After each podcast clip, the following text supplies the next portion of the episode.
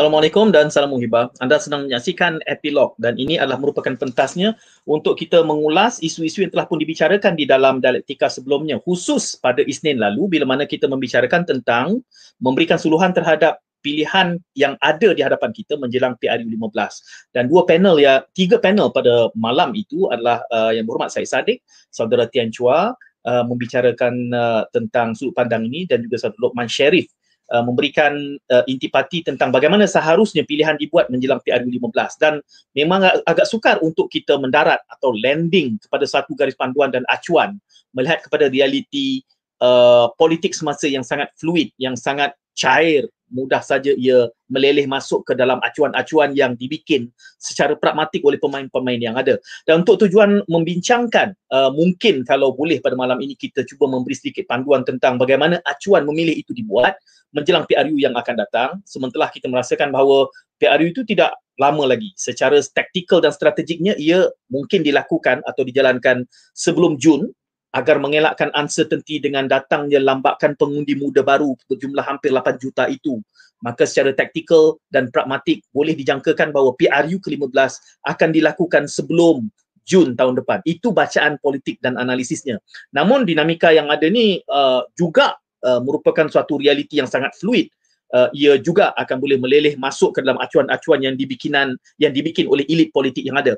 Membincangkan pada malam ini uh, hasil daripada dialektika lalu epilog uh, bersama tiga panelis dan tentunya panelis yang pertama adalah uh, panelis residen kita iaitu saudara Nizam Masha, CEO Ketua Pegawai Eksekutif uh, Institut uh, Masa Depan. So Nizam uh, juga dekat dengan menjadi penasihat kepada banyak ilmu uh, pembuat dasar jadi uh, akan ada suluhannya nanti insyaallah uh, kesempatan kita bersama di dalam satu jam epilog ini. Panelis yang kedua adalah Dr. Muhammad Yusri Ibrahim dari Ilham Center dan uh, beberapa jam ini Ilham Center saya di, saya membayangkan Ilham Center diburu pandangannya untuk memberikan pandangan balas tentang insiden yang berlaku di Perak.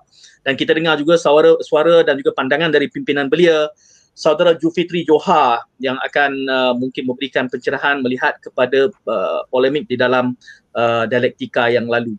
Ketiga-tiga panel ini bebas untuk berpencak, memberikan pandangan balas. Kita tidak mahu terlalu mengikat dengan struktur soalan yang ada. Doktor juga tanya, ah, inilah tak ada soalan awal yang dibincangkan. Memang tak ada. Kerana kita bebas berpencak, berikan pandangan dan kita juga bersetuju dari awal tak apa untuk tidak bersetuju jangan bimbang. kita bebas untuk meneruskan polemik ini. Tapi saya merasakan gusar melihat perkembangan politik semasa ini. Kalau boleh, saya nak memberikan sedikit uh, masa walaupun bukan topik kita. Satu minit untuk setiap seorang. Memberikan uh, apa nak bagi ya, suluhan sedikit, ringkas satu minit. Apa yang berlaku di Perak ini. Kerana saya kira ini juga akan menentukan rentak perbincangan kita bila kita bercakap soal acuan Uh, memilih nanti. Saya nak mulakan dengan saudara Nizam dulu melihat realiti di Perak uh, jam-jam yang terakhir ini. Esok mungkin berubah lagi kita tak tahu tapi saudara Nizam dulu satu minit. Okey, uh, terima kasih Said uh, dan sahabat-sahabat panel. Uh, Perak uh, saya ingat kalau saya satu minit tu saya ambil satu sudut pandang saja. Dan kalau saya nak relate balik dengan tajuk kita pada hari ini bagaimana relevannya kita berbincang dengan uh, tajuk berkenaan dengan apa, mencari pemimpin politik idaman ni apa yang berlaku di Perak ni dia yang saya dapat adalah itu me, sekali lagi memberikan gambaran bagaimana rakyat boleh menjadi keliru hmm. tentang uh, hala tuju dan kerangka politik yang ada. Hmm. Uh, uh, dalam keadaan kerajaan yang kita katakan kerajaan Melayu Islam yang ada uh, dan uh, kerajaan Melayu Islam lah yang memerintah Perak tetapi ada perubahan politik yang sebegitu. Uh, dan mm-hmm. saya lihat baru-baru ni uh, uh, beberapa jam yang lepas sejam yang lepas ada pula keluar dari kenyataan daripada AMNO belum mm-hmm. disahkan lagi kata itu fake news tapi yalah setakat sejam tu tak fake news lagi lah kan mhm. katanya kata um, uh, uh, kerajaan di di Perak tu akan kekal sebagai kerajaan um, muafakat nasional atau perikatan nasional uh, yeah. perubahannya itu hanya perubahan pada menteri besar okay. jadi uh, persoalan paling besarnya itu adalah dia menimbulkan uh, sekali lagi kekeliruan politik dan ini bagi saya menambahkan the political distrust eh, kehilangan hmm. kepercayaan rakyat kepada pemimpin politik yang ada tentang apa hal tuju politik uh, yang ada Ya, yeah. satu minit Dr. Yusri. Ya, terima kasih Tuan Said dan juga ahli panel. Tuan Said orang media, so sangat tahu tentang drama dan juga filem. Sebelum kita buat filem, kita buat drama dulu Tuan Said eh.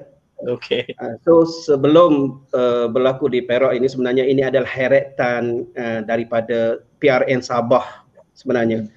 Kami berada di Sabah sebelum penamaan calon PRN dan kami berkampung kat situ sampai ke sampai habis pilihan raya dan kami semua balik uh, terpaksa berkuaranting swab test semua orang.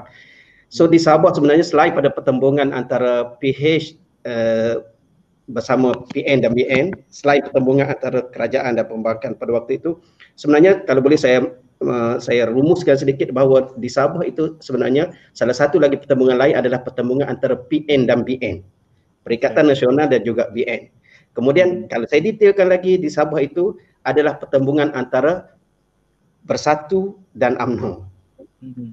dan apa yang berlaku di Perak ini adalah heretan daripada perkara itu yang selepas pada Sabah walaupun cuba ditenangkan kocakkan di permukaan tetapi sebenarnya di dasar dia begitu bergelombang dan begitu bergelora.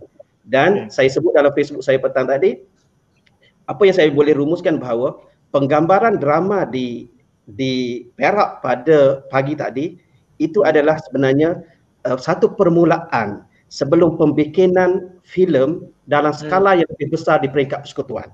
Yang kita akan saksikan PRU bagaimana perubahan uh, game, moving, landscape hmm. akan berubah dengan pantas dan begitu yeah. hebat sekali menjelang PRU yang kita nak bincang malam ni cari yeah. uh, pemimpin idaman. Terima kasih. Yeah. Yang menariknya filem tu nanti doktor seolah-olah macam kita sudah tahu pelakon-pelakonnya siapa, pak pacaknya siapa, kita dah boleh letak siap-siap walaupun kita bukan sutradaranya. Satu minit saudara yeah. Jufitri pandangan awal tentang Perak.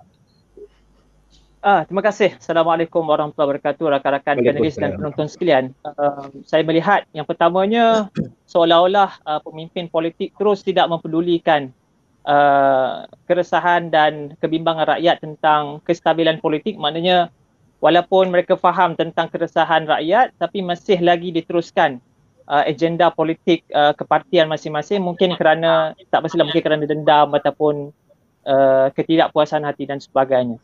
Dan yang keduanya hmm. saya melihat uh, ada tiga. Yang keduanya saya melihat uh, bagaimana di situ uh, maksud uh, perpaduan ummah yang sebenarnya. Kalau berbicara hmm. tentang ketulinan uh, perpaduan hmm. ummah, uh, maknanya kerajaan yang ada di Perak sebenarnya dah merupakan kerajaan Melayu Islam. Mengapa harus di, terus diganggu uh, dalam okay. keadaan sebegini rupa? Dan yang ketiga hmm. yang terakhirnya saya melihat bahawa mungkin juga uh, merupakan eksperimen politik.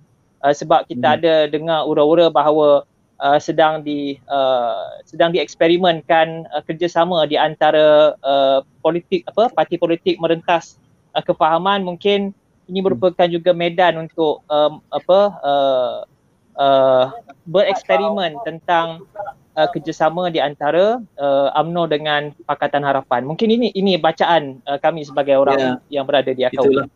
Menarik ya kalau dia eksperimen kita tertanya-tanya siapa pemilik makmalnya. Ha, kerana tentulah ada dia punya arkitek kepada eksperimen itu. Dan apabila bercakap soal keresahan rakyat ya Saudara Jufitri, menariknya juga siapa pun membuat apa juga langkah, semuanya mengatakan demi rakyat. Tidak ada siapa pun yang mengatakan bahawa ini demi parti. Tak ada. Semuanya akan claim demi rakyat maka kita perlu mengambil alih. Apa pun, kita nak kaitkan perbincangan kita pada malam ini dengan dialektika yang berlangsung lalu.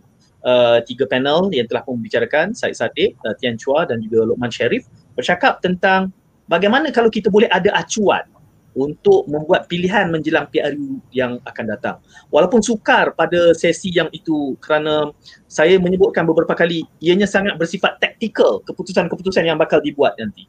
Tapi saya berikan ruang uh, yang awal ini kepada saudara Nizam dulu sebagai uh, panel resident epilog ini untuk membuat uh, bacaan awal tentang sentimen yang tercorak di dalam dialektika yang lalu. Saudara Nizam. Uh, Okey, terima kasih Saudara Said. Um, saya melihat dalam perbincangan kita dengan uh, panel-panel yang kita lihat sejak daripada awal prolog tu menepati kehendak perbincangan lah.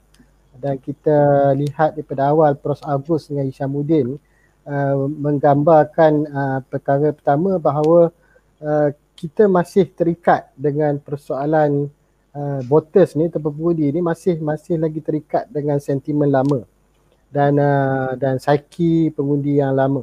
Dan uh, uh, uh, persoalan untuk berubah kepada apa yang diajatkan itu the politics of delivery penyampaian apa yang perlu di uh, perkhidmatan. Ha, itu belum lagi kematangan di kalangan politik kita. Dan perbincangan uh, seterusnya pun memberi gambaran yang yang hampir sama.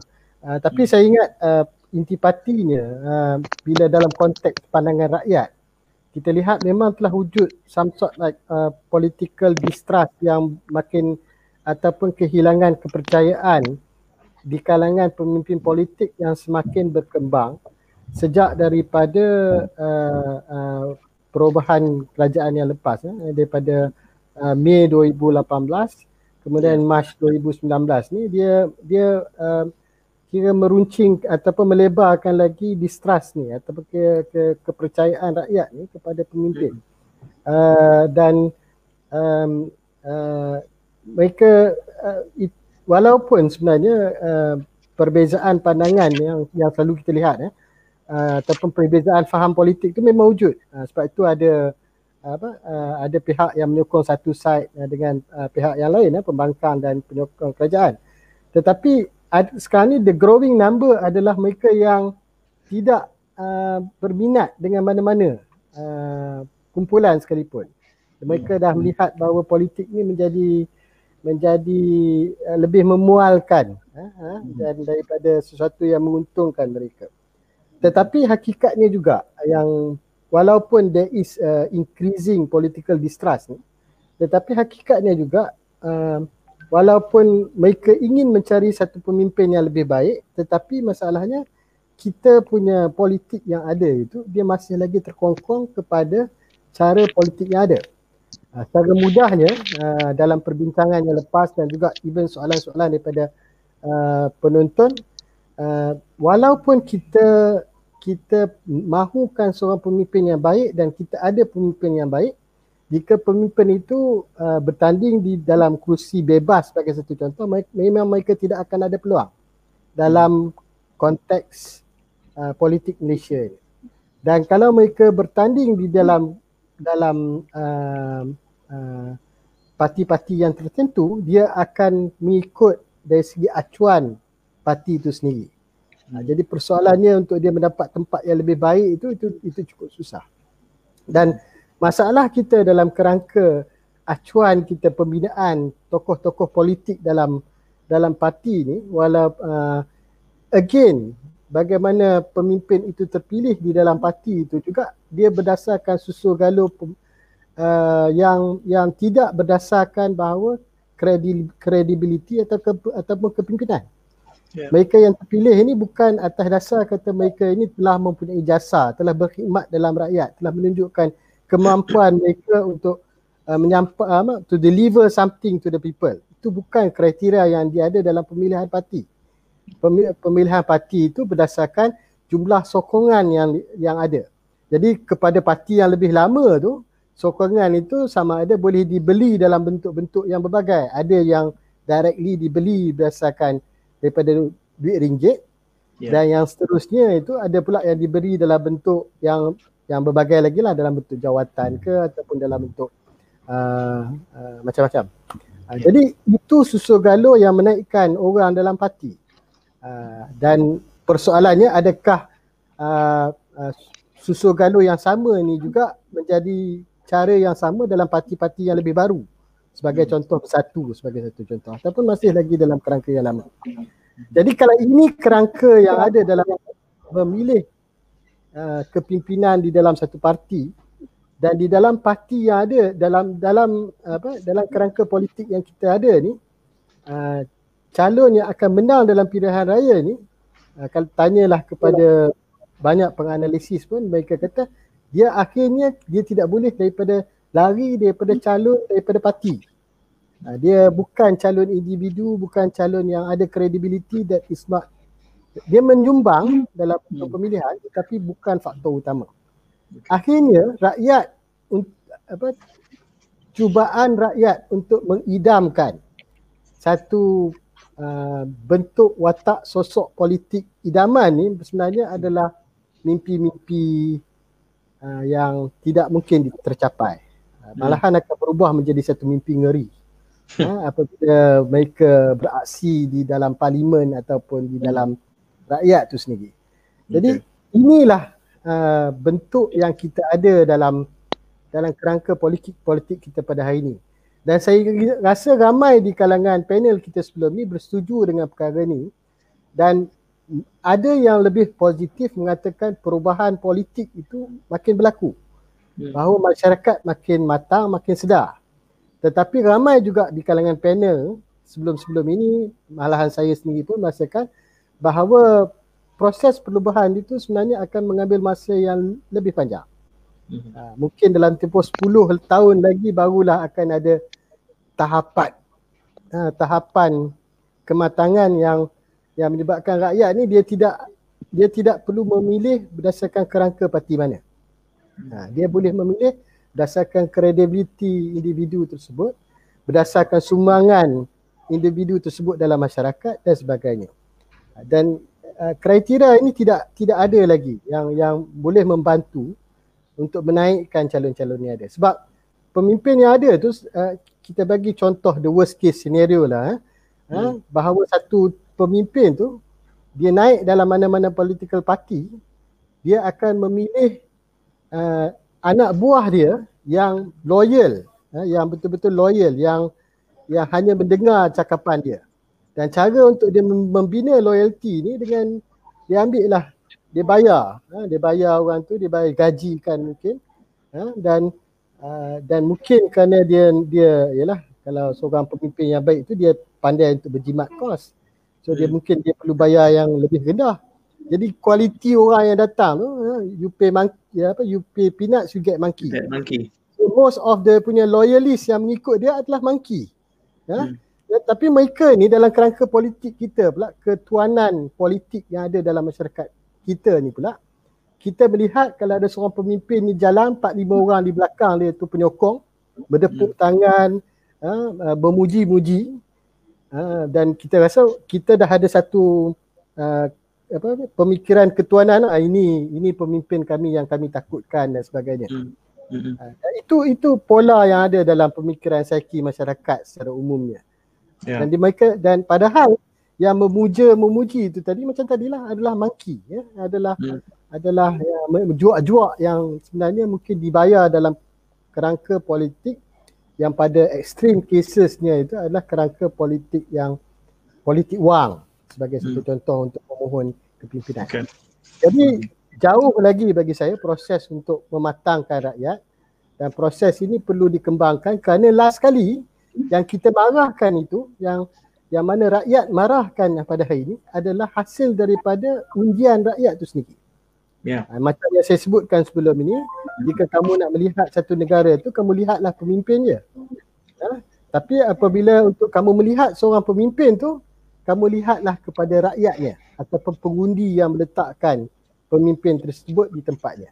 Jadi kita yeah. nak salahkan pemimpin itu tapi sebenarnya kita yang meletakkan dia di tempat yang okay. yang sebegitu. Itu saja. Okay. Okey, itu bacaan uh, hasil daripada rumusan yang lalu. Itu seolah-olah menjadikan Dr. Yusri ya, uh, topik yang kita ingin cuba landing, mendarat pada malam ini uh, iaitu pemim- mencari pemimpin idaman itu mungkin kita kena revisit bukan hanya selepas PRU 15 mungkin selepas PRU 16 bila mana elemen pemilihan tu lebih relevan mungkin mungkin lebih ada value berbanding realiti kita hari ini melihat kepada perbincangan yang dialektika yang lalu apa pandangan doktor Okey, terima kasih uh, saudara Said moderator dan juga uh, teman-teman di uh, apa ni ahli panel. Uh, so saya saya pun agak baru mengikuti dialektika yang yang dibuat oleh teman-teman ini. Cuma kalau nak katakan bahawa uh, sesi siri ini adalah untuk kita landing, saya rasa masih jauh kot sebab uh, situasi politik kan. Uh, kemudian uh, bila saya melihat tajuk yang cuba di, diwacanakan pada malam ini iaitu PRU 15 pemimpin politik idaman. So apa yang bermain di minda saya kali pertama adalah idaman siapa sebenarnya. Itu yang satu satu satu argument uh, yang besar yang perlu kita rungkaikan pada malam ini. Idaman siapa? Sama ada idaman saya ataupun idaman uh, moderator saudara Said. Memang kita yang begitu idealistiknya pemikiran dan sebagainya. Tetapi saya balik kembali kepada apa yang disebut oleh sahabat saya saudara Nizam Mahsyar tadi tentang uh, realiti di lapangan, realiti kepada pengundi, realiti rakyat dan sebagainya. Uh, saya tak nak bercakap kepada data-data yang jauh.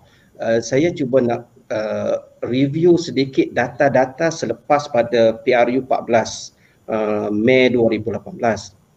Sebenarnya untuk makluman uh, teman-teman sekalian, selepas pada PRU 14 Mei 2018 sebenarnya kami telah turun ke lapangan banyak kali saya rasa dah berbelas-belas kali kita mengumpul data di lapangan bermula daripada 100 peta, 100 hari pertama uh, pemerintahan pentadbiran kerajaan PH kemudian setahun kemudian sampai setiap kali PRU dan juga ada beberapa projek-projek lain uh, kami buat uh, kajian bertemu dengan pengundi bertemu dengan komuniti rakyat dan sebagainya.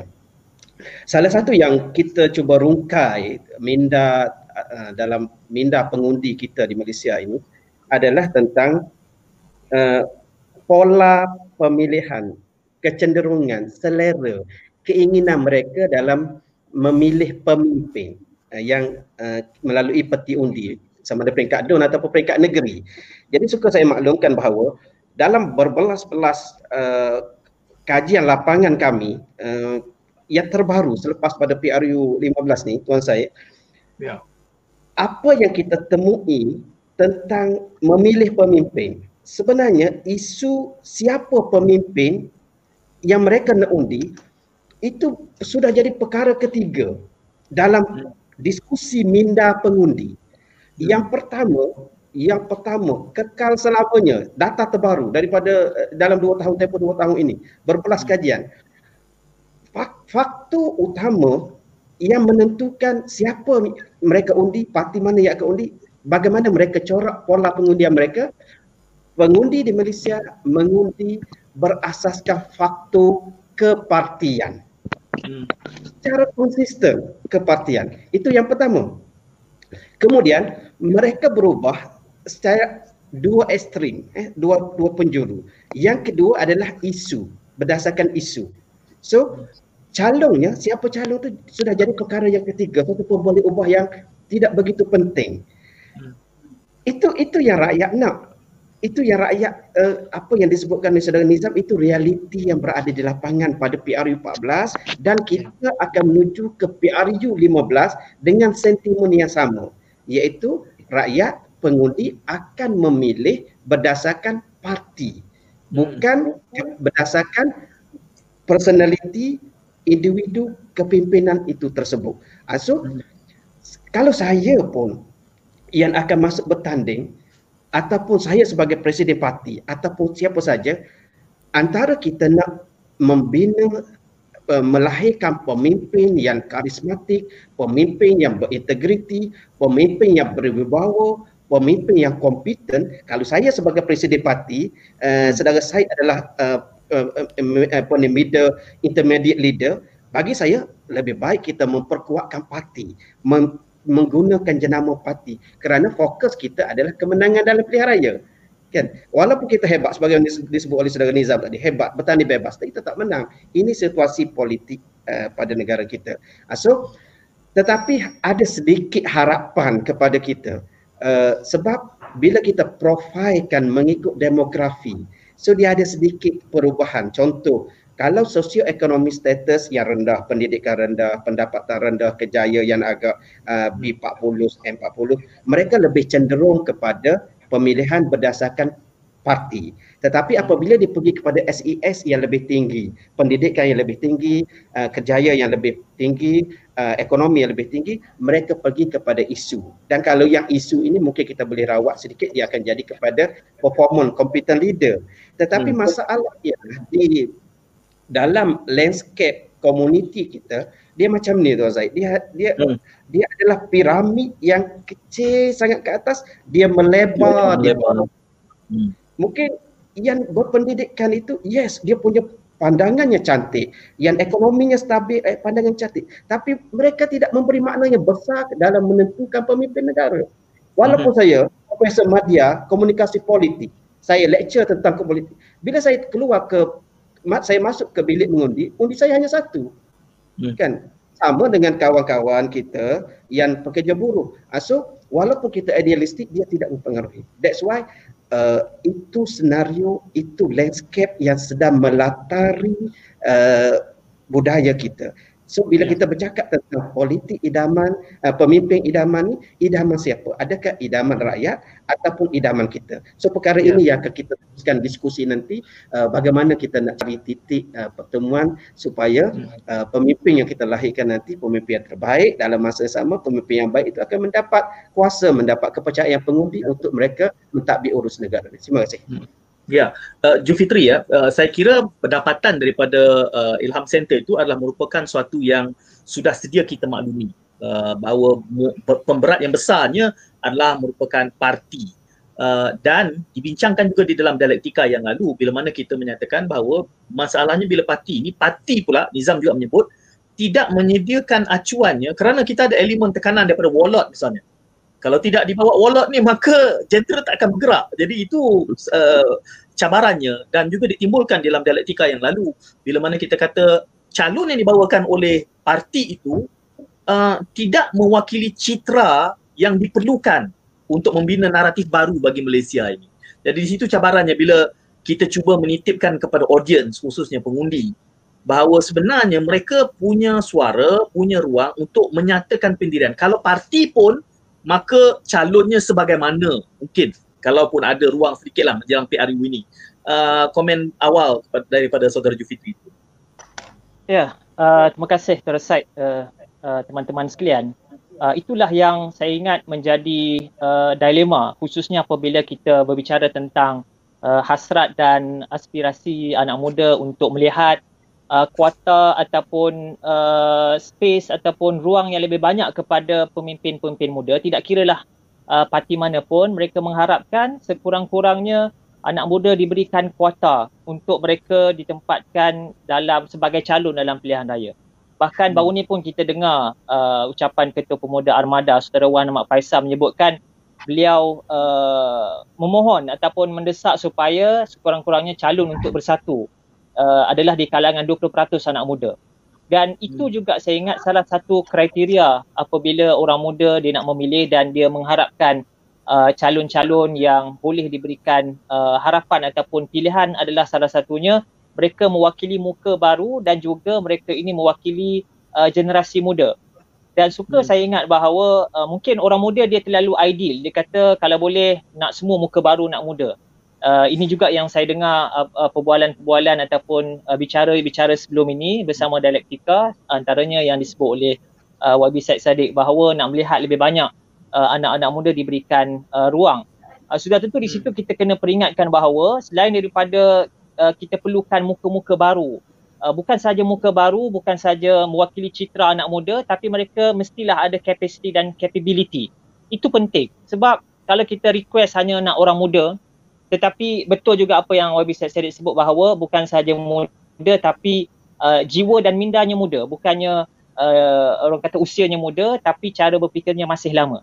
Di situ hmm. kita nak peringatkan uh, saudara Syed bahawa uh, bukan sahaja kita perlukan uh, calon-calon muda uh, sebagai orang kata calon idaman untuk dipilih pada PRU yang ke-15 ke-15 dalam konteks kita nak bangunkan negara dalam kita nak uh, dalam konteks kita nak bangunkan masyarakat kita perlu kombinasi yang baik di antara hmm. calon-calon muda dan calon-calon senior. Uh, maknanya hmm. kita perlukan calon-calon muda uh, tidak semua tapi separuh uh, tapi yang ada idea, yang ada bawa aspirasi dan citra baru dan digandingkan dengan ahli-ahli politik senior yang mempunyai pengalaman, yang mempunyai hikmah, yang mempunyai orang kata uh, idea dan wawasan ke depan. Uh, tapi di situ kita lihat bahawa impian itu mungkin akan jadi tinggal impian apabila kita lihat bila kerajaan Pakatan Pakatan Harapan jatuh. Ya uh, khususnya apabila saya sembang ataupun berbicara dengan anak-anak muda dalam parti pembangkang dulu maknanya ketika Pakatan Harapan Pemerintah khususnya AMNO banyak saya bincang uh, dengan anak-anak muda bahawa mereka uh, kebanyakan mereka uh, di mana-mana pun mereka rasa upset kerana uh, sepatutnya apabila uh, kejatuhan uh, kerajaan Barisan Nasional dan AMNO maknanya ruang untuk hmm. anak muda untuk ditampilkan tu uh, ruangnya amat cerah 70% yeah. ke 80% even sebahagian daripada senior-senior yang yang saudara Said sebut wallet tadi sudah gantung boot pun. Sudah kata nak bagi laluan kepada yang muda. Uh, tetapi apabila uh, kerajaan Pakatan Harapan jatuh kemudian ada ruang untuk uh, yang uh, untuk yang lama kembali maka boot yang digantung itu uh, uh, tidak kesampaian maknanya dipakai semula. Jadi rata-rata saya lihat uh, anak muda di dalam parti yang saya jumpa mereka rasa uh, oh maknanya this time tak ada chance. Even tadi hmm. tengah hari pun saya makan tengah hari lepas solat Jumaat tadi dengan salah seorang uh, pemimpin uh, parti uh, ahli parlimen. Dia kata yeah. kalau boleh PRU 15 ni yang lama-lama walaupun umur dah 80 even berkursi roda tapi menang dalam PRU yang lepas maknanya kekalkan. Hmm. Ha, sampai itu tahap hmm. maknanya idea dia. Kan? Maknanya itu satu signal bahawa uh, sekali lagi ruang untuk yang muda mungkin uh, tidak kesampaian dan mungkin even kuota 20% mungkin kita tak akan dapat lihat. Jadi uh, anak muda dia tersepit dan dia rasa uh, orang kata tak ada banyak ruang. Kalau mereka nak masuk pun sebagai contoh, saya tanya pandangan karakan sebab kalau dalam konteks MBM ni Saudara Said Uh, memang yeah. MBM ni memang uh, sinonim melahirkan uh, cal- apa uh, kepimpinan-kepimpinan politik.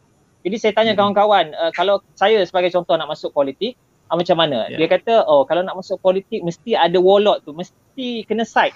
Kalau atas capacity dan capability kita sebagai individu, walaupun mungkin lah, mungkin ada kualiti, mungkin bagus, hmm. tetapi hmm. tidak ada politik naungan itu, maka dia tidak boleh survive ataupun pergi jauh.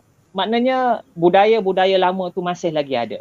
Sebab itu kalau okay. kita nak melihat perubahan secara kesimpulannya, kita tidak boleh melihat perubahan itu akan berlaku dalam PRU ini. Kalau hmm. YB Syed Saddiq mengasaskan muda sebagai contoh, dia mungkin tidak akan dapat melihat perubahan tu waktu PRU 15. Mungkin hmm. memerlukan beberapa PRU yang lain. Dan juga okay. ada juga kita dengar bahawa ada grup-grup yang lain juga berhasrat untuk menubuhkan parti-parti selepas hmm. uh, ruang yang tidak ada banyak dalam parti-parti yang sedia ada mereka menggagaskan bahawa perlu juga bukan kita perlu juga uh, mengimbangi parti muda. Kita perlu tubuh juga parti-parti yang berbasiskan uh, uh, citra orang muda untuk okay. ditubuhkan supaya lebih banyak lagi ruang-ruang untuk anak muda diberikan kepada kepada mereka. Okey, uh, itu pandangan uh, pusingan awal dan uh, sudah pun ada komen saudara Muhammad Jamizal. Jangan ke mana-mana nanti kita akan mengangkat pandangan saudara Muhammad Jamizal dalam kesempatan masa yang ada. Saya berbalik semula kepada saudara Nizam yang mendengar komen kepada daripada dua panel yang lain dan juga kalau kita ingat antara komentar panelis di dalam dialektika yang lalu adalah ini merupakan zaman edan.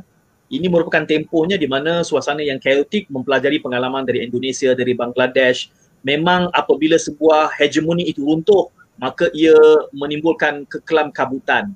Dan dalam kelam kabutan itu kalau kita apakah kita punya upaya pada dasarnya kerana mengikut kata kacamata rakyat uh, apakah mungkin kita datangkan ciri-ciri dan kriteria pemimpin yang kita boleh jadikan kayu ukur untuk memilih menjelang PRU dalam suasana yang kelam kabut ini mendengar pandangan balas baik dalam prolog dan dialektika yang lalu. Saudara Nizam um, satu benda yang saya nak tekankan adalah um, macam uh, saya sendiri pun terlibat uh, dalam pembangunan. Saya langsung terlibat dalam pembangunan wawasan kemakmuran bersama sebagai satu contoh. Yeah. dan uh, dalam pembangunan wawasan kemakmuran bersama tu kita mengkaji meneliti dari segi what is the problem statement of the nation. Uh, uh, sehingga sehingga 2018 yang lepas dan kita melihat antara benda yang signifikan ya adalah dari segi growth kita, pembangunan kualiti pembangunan kita. Kita nak bercakap pasal IR 4.0 ke, kita bercakap tentang digital ekonomi dan sebagainya. Tapi sebenarnya ataupun kita bercakap tentang manufacturing, ha, perindustrian yang ada sekarang ni, sebenarnya kita are regressing in the context of the quality of growth yang kita ada. Kualiti pembangunan yang kita ada. Dalam waktu yang sama, salah satu problem statement kita yang besar adalah dari segi jurang ekonomi kita di kalangan antara kaum ke antara antara kelas ke kelas pendapatan ke antara wilayah itu semakin melebar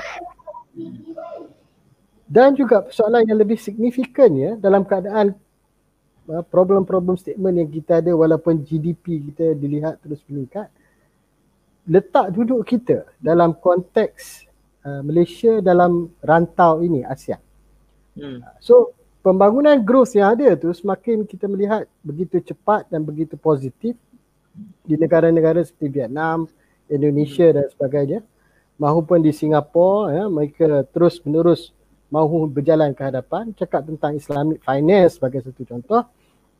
Ha, uh, apa, usaha dan inisiatif yang mereka lakukan lebih agresif daripada kita sebagai satu contoh. Ha? so semua ini persoalannya uh, uh, bila kita bercakap uh, semua itu ada kaitan dengan uh, hala tuju kerangka pemimpin politik kita yang ada pada hari ini ya yeah.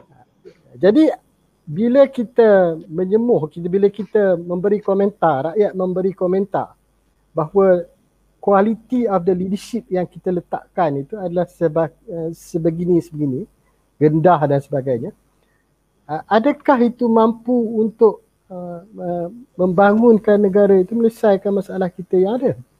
Uh, uh, kita lihatlah kalau uh, saya tengok rating Perdana Menteri Alhamdulillah tinggi.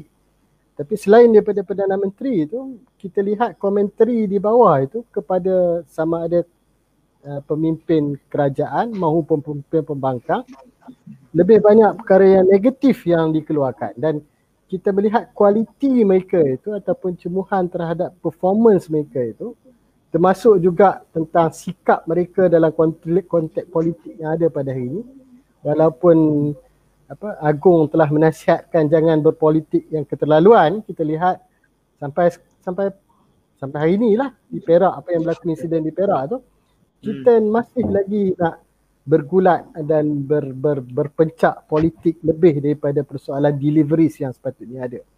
Yeah. Tapi implikasi yang saya nak nak jelaskan daripada poin saya yang pertama tu implikasinya adalah kepada negara.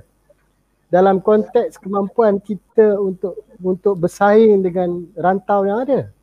Dalam konteks kita untuk mengecapi uh, apa uh, mengecapi nikmat ekonomi yang ada.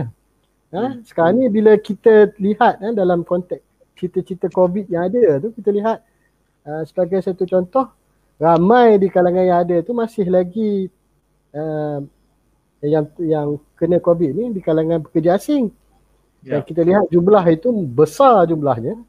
Ha? Dan mereka sebenarnya memenuhi keperluan tenaga kerja kilang-kilang kita sehingga pada hari ini.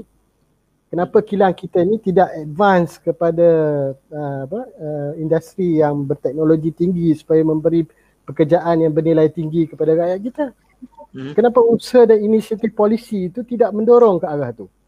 Yeah. Siapa pembuat dasar kita? Adakah mereka menumpukan dalam persoalan polisi pada hari ini ataupun bagaimana untuk menyelesaikan masalah-masalah yang ada. Hmm. Ha, jadi bagi saya ini semua apa rakyat perlu sentiasa diingatkan bahawa pemimpin politik yang kita cal- kita kita pilih itu memberi implikasi kepada kehidupan kita. Hmm. Dan juga masa depan kita. Itu yeah. yang yang dia dia dan itu bukan untuk hari mengundi itu sendiri. Hmm. Ha, tapi kita masih lagi di, dimomokkan dan saya lihat banyak angka masih me, menggambarkan bahawa pengundi punya sentimen itu dia masih tentang apa yang akan berlaku pada aku esok hari ni. Yeah. Jadi kalau esok hari ni boleh dapat RM100 sebelum hari mengundi ataupun RM500 dapat untuk untuk mm-hmm. uh, ransangan ataupun sebagainya sudah mencukupi.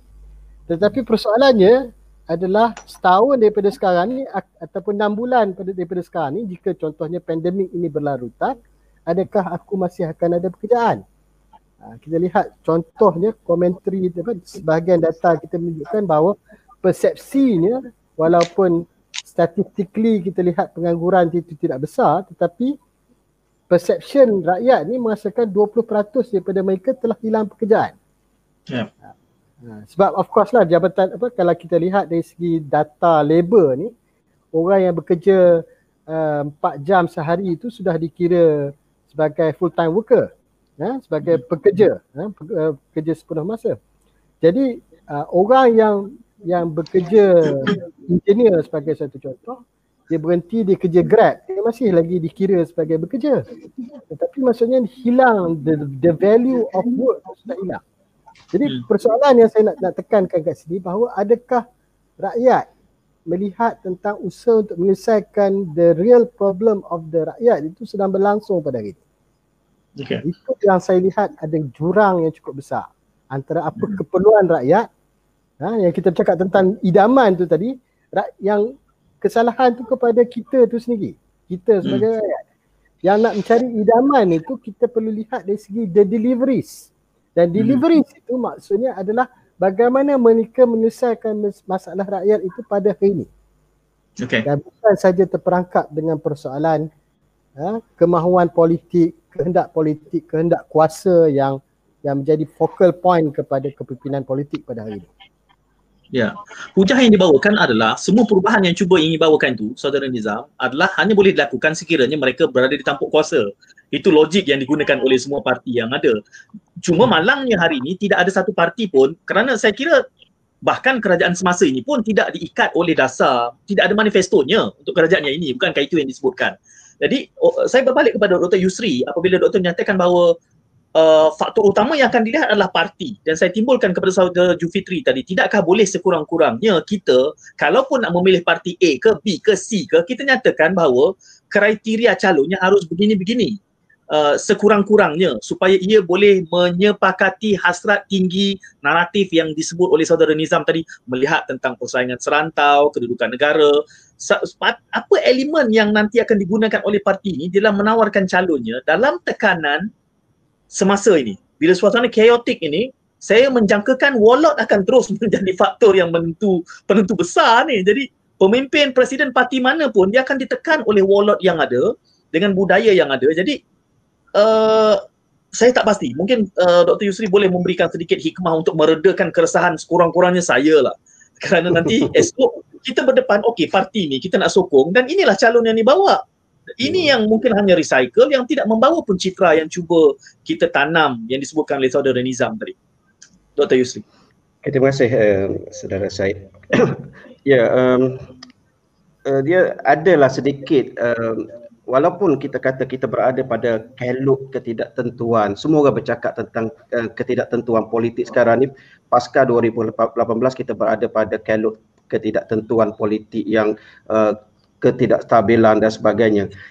Tetapi bagi uh, saya saya kami yang membuat simulasi politik kita membuat analisis politik sebenarnya bagi saya saya melihat bahawa uh, realiti ataupun situasi yang berlaku ini uh, sedikit sebanyak dia mempunyai kebaikan uh, kepada uh, landscape senario politik negara khususnya pada untuk pada masa hadapan dah uh, so uh, memang kita akan kata ini adalah zaman edan uh, pasca kejatuhan BN tetapi apabila uh, apabila jatuhnya BN uh, yang uh, uh, tamatnya hegemoni dan sebagainya tu dia membuka ruang kepada uh, pembentukan landscape baru politik tanah air kita sudah mula berfikir kita mula sudah mula berani orang media pun semakin berani untuk bercakap, orang akademik pun sudah semakin berani dan sebagainya. Dan salah satu elemen ialah yang saya boleh sebutkan eh, cengkaman uh, waluk tu, cengkaman uh, orang berpengaruh dalam parti tu dia sudah semakin berkurang. Uh, sebab uh, berbanding dengan situasi yang sebelum ini dia sudah uh, dia sudah sedikit berubah. Kerana kenapa? Kerana apabila uh, berlaku pemecahan yang sebegitu rupa Uh, buat masa sekarang kalau kita membuat simulasi uh, di atas kertas menggunakan data-data sedia ada uh, boleh kami katakan bahawa jika kita buat simulasi tidak ada satu parti bahkan tidak ada satu koalisi parti yang boleh mendabit dada bahawa mereka akan menang dalam PRU 15 nanti. Dia tidak ada begitu. Kita buat simulasi macam mana pun tidak tidak ada siapa boleh mendabit dada. Apatah lagi kalau uh, berlaku lagi pemecahan uh, antara BN uh, dengan PN ataupun yeah. yang sedang menuju kepada kritikal di hujung tanduk sekarang adalah MN itu sendiri antara PAS hmm. dan UMNO. So sekarang ini sudah tidak ada uh, satu parti yang begitu ber uh, yang begitu sekali di memang kalau bertanding akan menang. Uh, so ini memberi ruang kepada uh, kepada rakyat uh, untuk membuat pilihan yang lebih terbuka dan situasi pasca 2018 ni uh, meletakkan kita dalam situasi tidak ada parti yang boleh mendabit dada bahawa dia letak siapa sekalipun dia akan menang. So pada waktu ini parti sudah mula bergerak setiap kali dalam PR, PRK dan sebagainya parti sudah mula menitik beratkan uh, yang kita namakan sebagai calon boleh menang.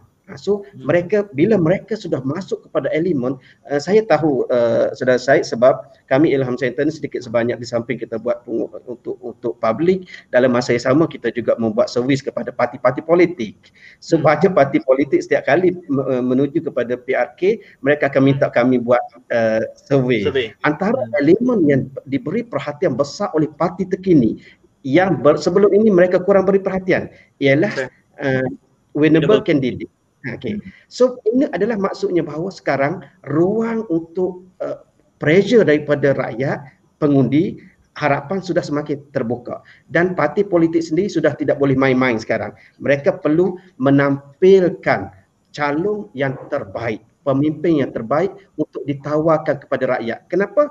Kerana tidak ada parti yang merasakan mereka secure sekarang pasca hmm. 2018. Ha, so perkara inilah yang kita kena uh, perkuatkan, yang kita kena perkasakan dalam konteks pendidikan politik dalam kedua-dua ekstrim. Satu dari untuk parti politik itu sendiri, yang kedua untuk pengundi, untuk rakyat. Hmm. Ha, so hmm. kita bercakap lebih lanjut. Ya. Apa isu sebenarnya dalam kalangan pemimpin politik kita pada hari ini? Sehingga kan kita kata pemimpin politik kita bermasalah dan sebagainya. Bukanlah bermasalah. Cuma bagi saya, pemimpin politik kita hari ini oleh kerana senario politik kita bersifat kepatian begitu maka pemimpin-pemimpin politik yang ada di hadapan mata kita sekarang ini yang ditawarkan kepada rakyat ialah pemimpin yang bersifat partisan pemimpin ya. yang bersifat puak pemimpin yang bersifat kelompok so hmm. mereka sebenarnya keutamaan mereka adalah yang the most important kita bercakaplah tentang senario apa belanjawan negara covid ekonomi dan sebagainya yang kita katakan lupakan sekejap berpolitik. Fokus hmm. kepada keperluan rakyat fokus kepada kepentingan negara. Tetapi mereka taknya mereka fokus juga kepada apa yang mereka utama iaitu parti dan individu. So rakyat adalah nombor tiga. The most important ialah yang bersifat individu yang bersifat parti. Rakyat ketiga. Walaupun tuanku bertitah sekalipun hmm. bukannya endah apatah lagi kita ya. rakyat biasa kan? Ha, so itu yang pertama yang kita kena yang kita kena melihat bahawa bagaimana kita nak melahirkan pemimpin yang berciri Malaysia bukan pemimpin yang uh, berciri kelompok, berciri puak dan sebagainya. Bukan saya saya saya tidak ada masalah dengan dengan parti yang bersifat uh, bersifat uh, etnik, parti yang bersifat agama, tetapi kita kena tahu bagaimana nak meletak kepimpinan kita dalam persada politik supaya lebih berciri Malaysia. Itu yang pertama. Yang kedua, tentang competent as a uh, national leader. Uh, ini pun jadi isu juga. Kita, kita tengok kadang-kadang pemimpin yang ditawarkan ke kabinet, pemimpin yang ditawarkan ke peringkat negeri, bahkan jadi hmm. menteri besar sekalipun, yang kita tengok, bila kita tengok rasa, betul kan ni yang dicadangkan untuk jadi menteri besar. Hmm. Yang kita katakan kalau kami dalam dunia akademik kita kata kesahan muka, kesahan kriteria, tahu? Kesahan hmm. kriteria ni maknanya kalau kita letak seorang pemimpin jadi menteri besar, bila rakyat tengok semua oh, benar sabahnya ya ah benar sabahlah ni wajar hmm. tapi bila kita tengok kenyataan-kenyataan politik bercakap dengan media ini hmm. sangat teruk dia punya kompeten tapi kenapa hmm. dicalonkan dia pun naikkan sebab dia adalah pemimpin puak pemimpin ya. partisan ya. so kita kena tengok dari segi kompetensi uh, kepimpinan biarlah uh, yang ada kualiti Uh, sebagai pemimpin dia punya kan Islam pun ajar kan yang ya. amanah yeah. dan al-qawi yang yeah. yang kompeten dan yang amanah. Uh, so perkara ini yang perlu kita uh, sistem nilai nilai pemimpin berbohong hari ini bercakap lain esok bercakap lain dan tidak yeah. berkerut langsung muka berubah uh, berbohong dan sebagainya. So elemen-elemen ini yang kita pada pada setiap masa uh, parti politik bila mereka nak mengutarakan winnable candidate mereka ya. saya rasa mereka akan cuba bergerak sedikit ke depan. Kemudian hmm. kita dari, dari dari kalangan media, dari kalangan hmm. akademik, kita mesti force secara konstruktif lagi untuk mendidik watan ini model yang kita nak. Ha, hmm. dan rakyat mereka perlu mengambil kesempatan daripada ke kekeliruan ataupun kecamukan ini untuk mereka mendapat yang terbaik kan okay. inilah peluangnya untuk mereka mendapat yang terbaik so perkara hmm. ini tiga elemen ni kita perlu bergerak ya. sentiasa yeah. untuk lahirkan yeah. pemimpin yang kompeten, yang ada hmm. nilai dan paling penting yang bercirikan Malaysia. Terima kasih yeah. buat sementara. Ya. Yeah. Ya, itulah niat di sebalik uh, dialektika ini untuk memberikan political education menjelang PRU yang bakal berlangsung dijangkakan suku pertama, suku kedua uh, tahun hadapan. Saya terus saja ingin mengangkat uh, dua soalan saudara Jamizal yang ada kaitan dengan saudara Jufitri juga. Yang pertamanya Jamizal menyatakan bahawa uh, apakah ada tangan gaib yang kemudiannya mengekang kenaikan uh, susun garu mana orang-orang muda ingin naik. Tadi digambarkan uh, soal gantung boot tiba-tiba jadi macam ni terpaksa ambil balik katanya terpaksa ambil balik dan pakai semula boot itulah eh, walaupun dah lelah nak main futsal uh, kemudian saudara Jamizal juga menyebutnya uh, soalan susulan daripada beliau adalah dengan mengatakan apakah perlu untuk kita menyediakan kerangka undang-undangnya untuk kita meletakkan kriteria ini disebutkan itu sebagai contoh apa yang sudah dilakukan di Thailand. Dua perkara yang saudara Jamizal timbulkan ini pertamanya tangan gaib mungkin bekas uh, digambarkan ada kuasa yang menentukan siapa-siapa dan sekaligus mengekang kenaikan tokoh-tokoh calon yang digambarkan muda itu uh, dan yang keduanya disebutkan tadi soal uh, bagaimana boleh distrukturkan pemilihan ini. Komen saudara Fitri terhadap Jamizal Uh, terima kasih saudara Said dan saudara uh, Jamizal yang uh, melontarkan uh, beberapa dua komen sebentar tadi.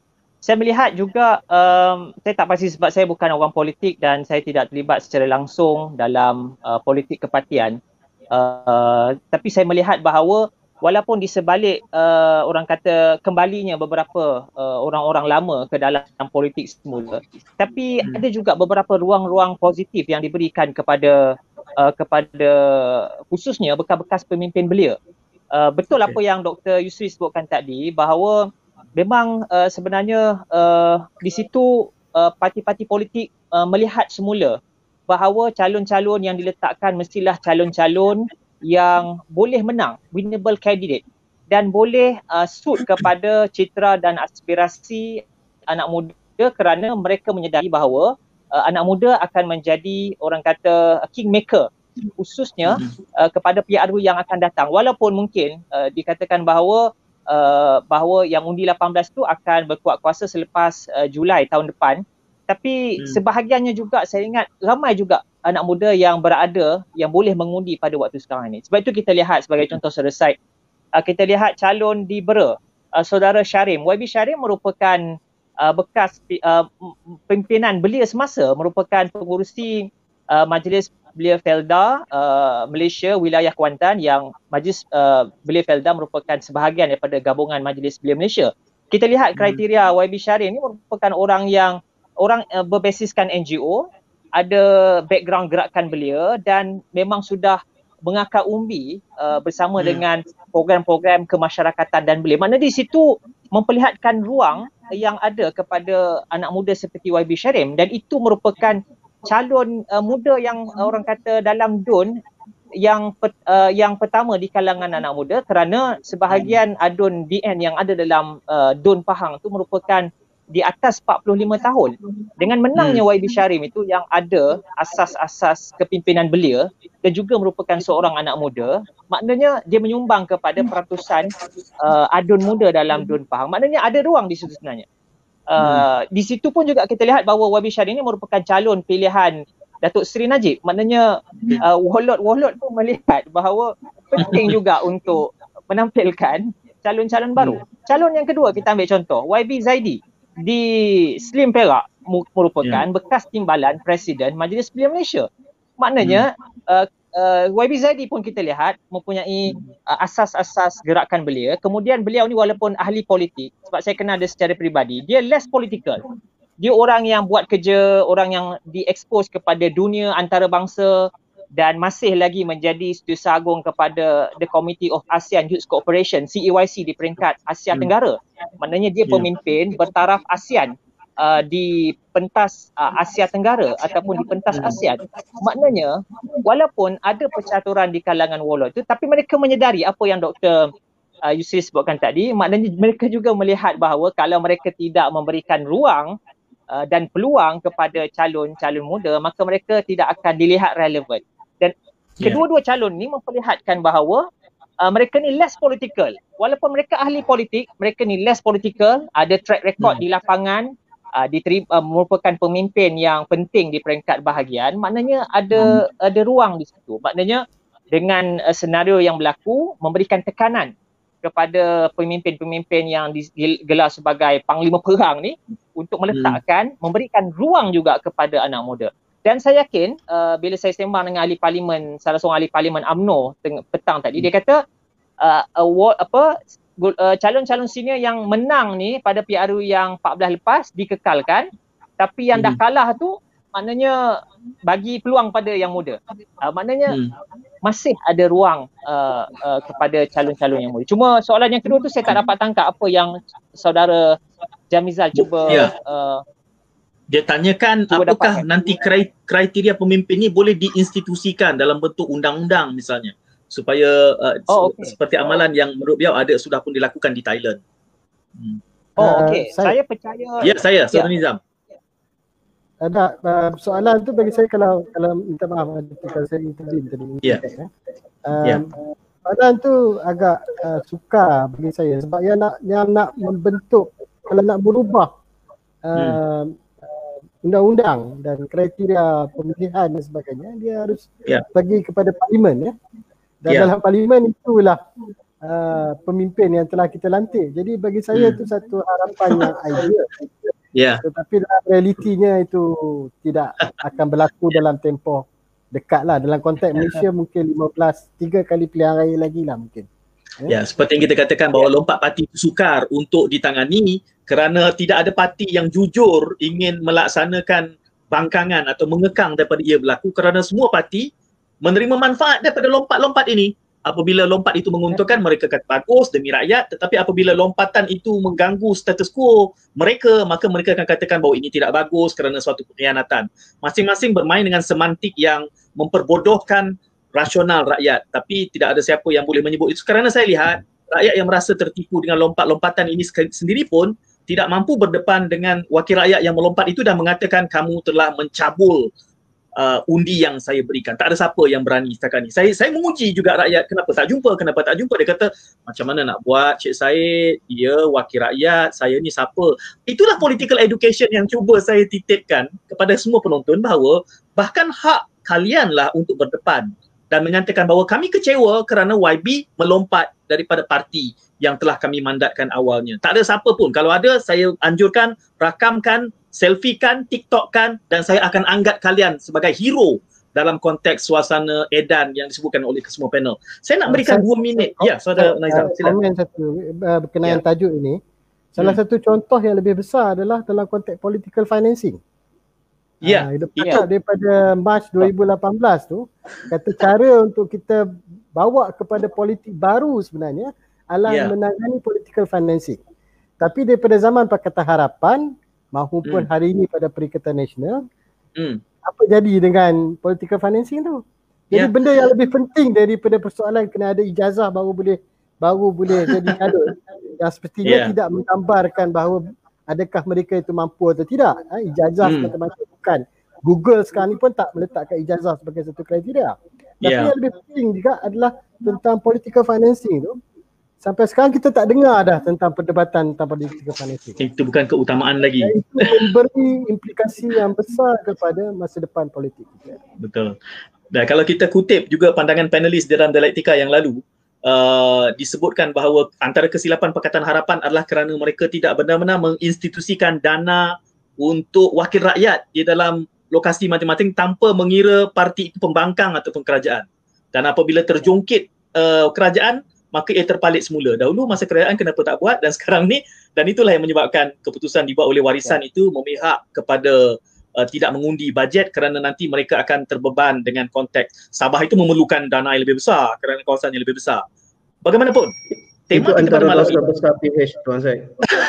kita boleh sebut apa saja tak ada masalah. Ya, sebab sebab uh, Doktor, mereka sila. begitu berretorik semasa hmm. menjadi pembangkang menghormati hmm. nilai demokrasi dan sebagainya.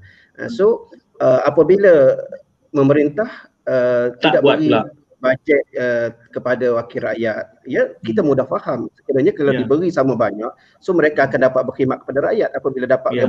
berkhidmat kepada rakyat dengan baik mereka dapat develop trust daripada kalangan pengundi so itu tidak menguntungkan yeah. kami so sekarang hmm. akhir sekali walaupun you berretorik begitu cantik semasa zaman opposition akhir sekali hmm. bila you jadi leader kepada tak kerajaan, buat juga you memenangkan hmm. buat kepartisan yeah. sebab dia fikir adalah survivor kalau kita beri Hmm. sama rata so Hmm. uh, uh, survivor dah kurang uh, so itu Ya. so banyak benda-benda yang ya bagi saya itu satu benda yang kita mudah nak bercakap tentang nilai Hmm. tetapi bila kita nak implement agak Hmm. agak masalah. Ya. Bagaimana Saya- disebut oleh Fitri juga tentang saya Ya. tertarik kepada isu uh, calon muda, pemimpin muda tetapi Hmm. kami daripada akademik daripada penganalisis kita mengharap pemimpin muda parti berani sedikit dan develop satu model kepimpinan approve yang baik bukan Hmm. sekadar mengikuti uh, kelongsong ataupun acuan yang sama kerana Ya. saya sebenarnya saya meletakkan harapan banyak kepada pemimpin-pemimpin muda parti politik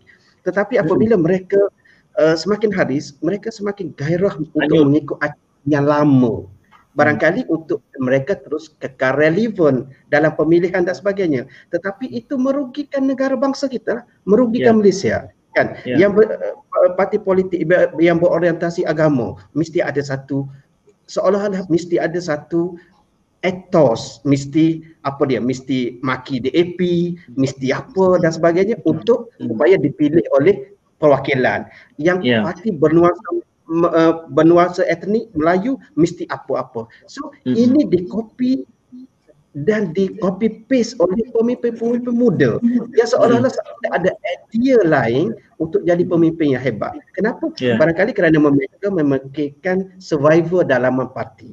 Ha, so Hmm. saya rasa Hmm. pemimpin muda beranilah sikit. Janganlah Okey. janganlah ketara sangat. Kita ni orang Ya. muda tak begitu rendah mental kita, mentaliti kita untuk dapat survivor sehingga kita memperbodohkan intellectual uh, Ya. kemampuan kita berfikir, kita berpolitik dan sebagainya. Mungkin Hmm. MBM sendiri pun dia boleh force sedikit lah pemimpin-pemimpin muda. Sudah-sudahlah develop karakter sendiri yang lebih Hmm. matang, eh, yang lebih baik untuk Malaysia, yang lebih dihormati. Kan golongan akademik, golongan semua ni sudah melihat dan mentertawakan mereka. Takkan kita orang muda sanggup ditertawa begitu kan. So saya rasa mungkin perkara-perkara tu kita boleh beri perhatian juga. Ya. Apabila MBM sudah dicubit itu saya berikan laluan Jufitri beri komen balas walaupun dia bukan orang politiknya tapi dia berada di di pundaknya ya kalaupun tidak menyediakan, di menyediakan pelapis. ya Jufitri. Kalau saya, saya, saya boleh komen apa yang uh, Jamizal sebutkan tadi, uh, sebenarnya betul uh, dari, se- dari segi orang kata dari segi idealnya perlu ada undang-undang lah tapi macam saudara Nizam sebut tadi adalah uh, apa undang-undang berkenaan dengan pembiayaan politik pun masih tidak ada iltizam politik. Saya terlibat secara langsung dalam jawatan kuasa uh, political Hmm. finance ni sejak 2016. Memang kita Hmm. push zaman Datuk uh, Tin Paul Najib. kan maknanya Menteri Hmm. Jabatan uh, uh, uh, Datuk Datuk Seri Najib tapi Hmm. sampai sekarang tidak ada keiltizaman untuk uh, orang kata menguatkan ataupun mentabelkan ataupun membentangnya dalam uh, dalam parlimen. Berbalik pada Ya. soalan ataupun lontaran yang di uh, dicubit tadi, uh, saya mengakui bahawa saya mewarisi MBM dalam keadaan ada historical baggage yang uh, Hmm. yang panjang sebab MBM sebelum ini disinonimkan dengan uh, parti pemerintah uh, Barisan Nasional. Tapi bila kita Ya. mengambil alih, kita cuba membawa MBM ke tengah dan cuba untuk uh, walaupun dulu pun mereka meraihkan kepelbagaian, tapi Hmm. uh, this time around kita menjadikan MBM sebagai satu platform untuk lahirkan uh, kepimpinan politik uh, muda yang ada integriti dan ada wawasan. Dan alhamdulillah uh, peranan yang kita mainkan selama dua tahun ini sebab di MBM ni ada kedua-dua uh, kelompok. Satu kelompok Ya. uh, yang sinonim dengan Barisan Nasional, yang keduanya Mhm. sinonim dengan uh, Pakatan Harapan dan juga Hmm. yang banyak di atas uh, pagar ataupun mereka ni dikenali sebagai undecided voters. Uh, dan Ya. kita cuba uh, lontarkan uh, political education, kita cuba lontarkan kepada mereka alangkah baiknya kalau MBM boleh melahirkan kepimpinan-kepimpinan yang baik untuk semua parti politik.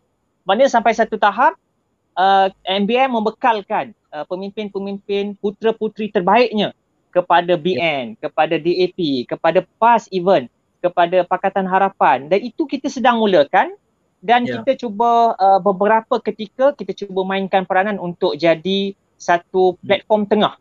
Uh, sebab itu Mhm. di banyak rundingan round table kita sebagai contoh bila kita uh, bincang tentang reformasi Dewan Negara, tentang reformasi pilihan raya, kita jemput kedua-dua pihak dan mereka mengakui bahawa MBM adalah tempat terbaik untuk mereka uh, at least uh, orang Okay. kata meletakkan senjata untuk Hmm. duduk uh, di dalam platform ni bincang tentang kepentingan negara. bincang masa depan negara. Jadi secara kesimpulannya insya-Allah MBM akan mainkan peranan uh, dalam masa dalam pembincangan untuk kita uh, menggerakkan satu gerakan bahawa uh, MBM ataupun anak muda dia nak kriteria-kriteria pemimpin sebegini. Kita akan listkan dan kita kata kalau ada kriteria-kriteria ini maka MBM pemimpin-pemimpin akan give full support kepada calon-calon yang ada uh, uh, kriteria ini tanpa mengira parti mana dia wakili. Okay. Kita mulakan epilog pada malam ni dengan memberikan satu minit setiap seorang bercakap tentang bagaimana mereka, uh, kalian tuan-tuan membaca realiti di Perak uh, beberapa jam yang mutakhir ini. Saya nak memberikan satu minit juga setiap seorang untuk kita kalau boleh kita sebelum kita meninggalkan epilog ini buah tangan kerana PRU bakal menjelang pada bila-bila masa saja snap election boleh berlangsung bila-bila ramai banyak telahan yang telah dibuat. Kalau ada idea paling besar buah fikiran yang harus difikir-fikirkan oleh penonton kita pada malam ini. Satu minit saya mulakan dengan saudara uh, Jufitri terlebih dahulu. Uh, saya melihat uh, kalau kita boleh kuatkan maknanya rakyat Malaysia ni terlalu bergantung kepada ahli politik. Maknanya kita kena ada satu gerakan masa dan mungkin MBM boleh jadi feedernya menjadi apa orang kata pemulanya untuk kita hmm. memulakan gerakan memulakan satu kesedaran bahawa pentingnya untuk kita melihat Malaysia ini keluar daripada keadaan uh, situasi yeah. in limbo ini maknanya kita perlu satu pemimpin yang kuat pemimpin yang berwawasan yeah. untuk memimpin Malaysia keluar supaya kita boleh kembali balik menjadi uh, kuasa besar uh, dunia maknanya memang perlu ada satu gerakan yang kuat. Untuk kita bangkitkan kesedaran rakyat untuk mereka inilah yang menentukan uh, hmm. pemimpin mana yang mereka nak pilih bukan sebaliknya okay. ahli politik yang menentukan siapa yang harus dipilih. Ya, yeah. Dialektika TV ingin bersama-sama kalau diizinkan. Ya, saudara Jufitri yeah. untuk mendukung agenda itu. Dr. Yusri silakan. Dr. Yusri. Satu minit. Buah fikiran okay. untuk rakyat okay. pengundi. Fikir-fikirkan. Ya, saya saya agak terputus uh, lain ni. Okey. Uh, akhir sekali uh, dalam politik uh, dalam politik kita eh, yang perlu disedari oleh uh, kita semua adalah kuasa rakyat. Ini yang the most important lah kuasa rakyat. Rakyat dia akan menentukan. Masalah di Malaysia ini ialah rakyat begitu seolah-olah mereka begitu takut dan mereka begitu menghormati orang politik. Uh, so uh, pada setiap masa rakyat kena ingat bahawa uh, rakyat yang akan menjadi kuasa penentu untuk memilih pemimpin ataupun memilih parti yang akan mentadbir negara. So pada waktu inilah mereka perlu membuat keputusan bahawa memilih uh, pemimpin yang terbaik adalah satu keperluan kerana Eh, dengan memilih pemimpin yang terbaik inilah uh, mandat mereka akan dihormati dan sebagainya sebagaimana yang berlaku sekarang apabila kita pilih tetapi akhir sekali ia akan membuat keputusan seterusnya uh, membuat perubahan dan sebagainya dibuat oleh elit politik. Uh, so rakyat Malaysia kita kena bergerak kita kena memahami bahawa kuasa pengundi sangat besar untuk memilih pemimpin yang terbaik untuk negara dan untuk kepentingan rakyat. Terima kasih. Mm-hmm. Saudara Nizam. Uh, pertamanya kita kena faham bahawa realiti se, seindah mana pemimpi yang kita nak bayangkan tentang negara ini tentang apa yang kita mahu kepada pemimpin kita realitinya bahawa uh, voters pengundi pada akhirnya akan memilih parti. Dan begitulah yang kita lihat bahawa calon-calon parti uh, persoalan yang ditonjolkan setakat ini bukan memilih dari segi kredibiliti uh, ijazah ataupun apa, kemampuan ataupun sebagainya uh, dan itu akan berterusan jika kita tidak ada perubahan yang radikal dalam politik kita. Uh, yang keduanya um, kalau kita uh, uh, jadi kita kena keluar daripada mimpi mencari pemimpin idaman ini dengan perlu ada sebahagian kelompok rakyat ini yang faham bahawa there is an urgency, ada keperluan besar untuk hmm. melakukan perubahan radikal ini daripada sekarang. Hmm. Dia kena ada pendidikan politik yang lebih meluas, bukan saja dari ketika TV dan sebagainya. Sebab rakyat pada hari ini hanya nak melihat tentang persoalan yang sensasi. Ha, kita nak tengok tentang tentang skandal, kita nak tengok tentang persoalan uh, apa uh, maki hamun dalam parlimen. Itu yang lebih hmm. diviralkan berbeza daripada kesedaran politik. Jadi perlu ada kelompok rakyat ini yang yang melihat kepada bagaimana untuk mendidik yang selebihnya. Hmm. Rakyat yang selebihnya bahawa keperluan perubahan politik itu perlu berlaku dengan lebih cepat. Kerana implikasinya bukan saja kepada politik semasa tetapi tentang pembangunan kita untuk masa depan dan ketinggalan atau tidaknya kita daripada berbagai uh, uh, pembangunan yang ada. Yang ketiganya adalah dan yang terakhirnya adalah dalam konteks pemilihan politik ini kita juga memilih bakal memilih tentang jalur politik yang kita mahukan. Dan paling besar sekarang ni jalur politik yang berlaku terutamanya pada hari ini bahawa ada separation yang cukup besar sebab kita ni nak nak memilih ni dia akan memilih tentang parti dan ideologi mereka. So ada jurang yang lebih besar di kalangan kumpulan Melayu dengan kumpulan bukan Melayu. Ha? Uh, pemilih ni ada jurang yang besar antara kelompok Melayu dengan bukan Melayu. Uh, sehingga ada kelompok ekstrim daripada kelompok Melayu ni dia kata asalkan Melayu engkau korak ke apa ke aku pilihlah engkau. Ha? Tapi ada juga kelompok Melayu yang lebih matang yang melihat kurang-kurangnya adalah kriteria yang jadi signifikan. Tetapi ada juga satu uh, kata jalur politik lagi iaitu jalur politik yang non-Malaysia. Ha, yang so politik ni cukup terpecah pada hari ini. Dia melihat pada ni. Satu andaian kita lah berdasarkan data politik yang ada tu. Kita kata uh, majority of the Chinese contohnya dia menyokong satu parti politik uh, almost uh, 80 to 90% of apa uh, ni menyokong satu parti politik uh, kata opposition. So dia pembahagian dan pecahan politik itu sudah cukup besar. Jadi proses pendidikan mencari pemimpin idaman yang boleh saya relate juga saya setuju dengan apa yang Dr. Yusri cakap tadi. Kita kena melihat konteks yang lebih besar. Jadi kita kena melihat di mana yang kita boleh kita boleh win-win situation untuk membangunkan negara bangsa ni. Apa yang penting untuk delivery oleh pemimpin kepada kita. Yang akhirnya kita boleh keluar daripada persoalan sentimen. Ha, sentimen uh, uh, yang agak ekstrim daripada mana-mana pihak mana-mana dua belahan politik yang ada ini itu bagi saya antara asas yang diperlukan untuk kita bergerak ke hadapan dalam uh, perubahan politik dalam negara pada hari ini.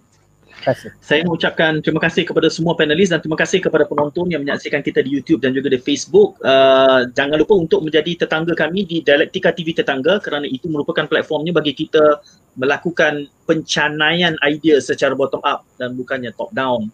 Jadi uh, Dialektika TV Tetangga ada pautannya di grup uh, FB itu. Anda boleh menjadi ahlinya. Sekali lagi, terima kasih kepada Dr. Yusri, Saudara Jufitri dan Saudara Nizam Masya. Jangan lupa untuk terus mengikuti Dialektika TV Prolog, Dialektika dan juga epilognya serta anekdot yang bakal kami terbitkan untuk melihat uh, isu-isu yang urgent, yang segera dan semasa. Jadi kita jumpa lagi dalam kesempatan akan datang. Assalamualaikum dan salam muhibah.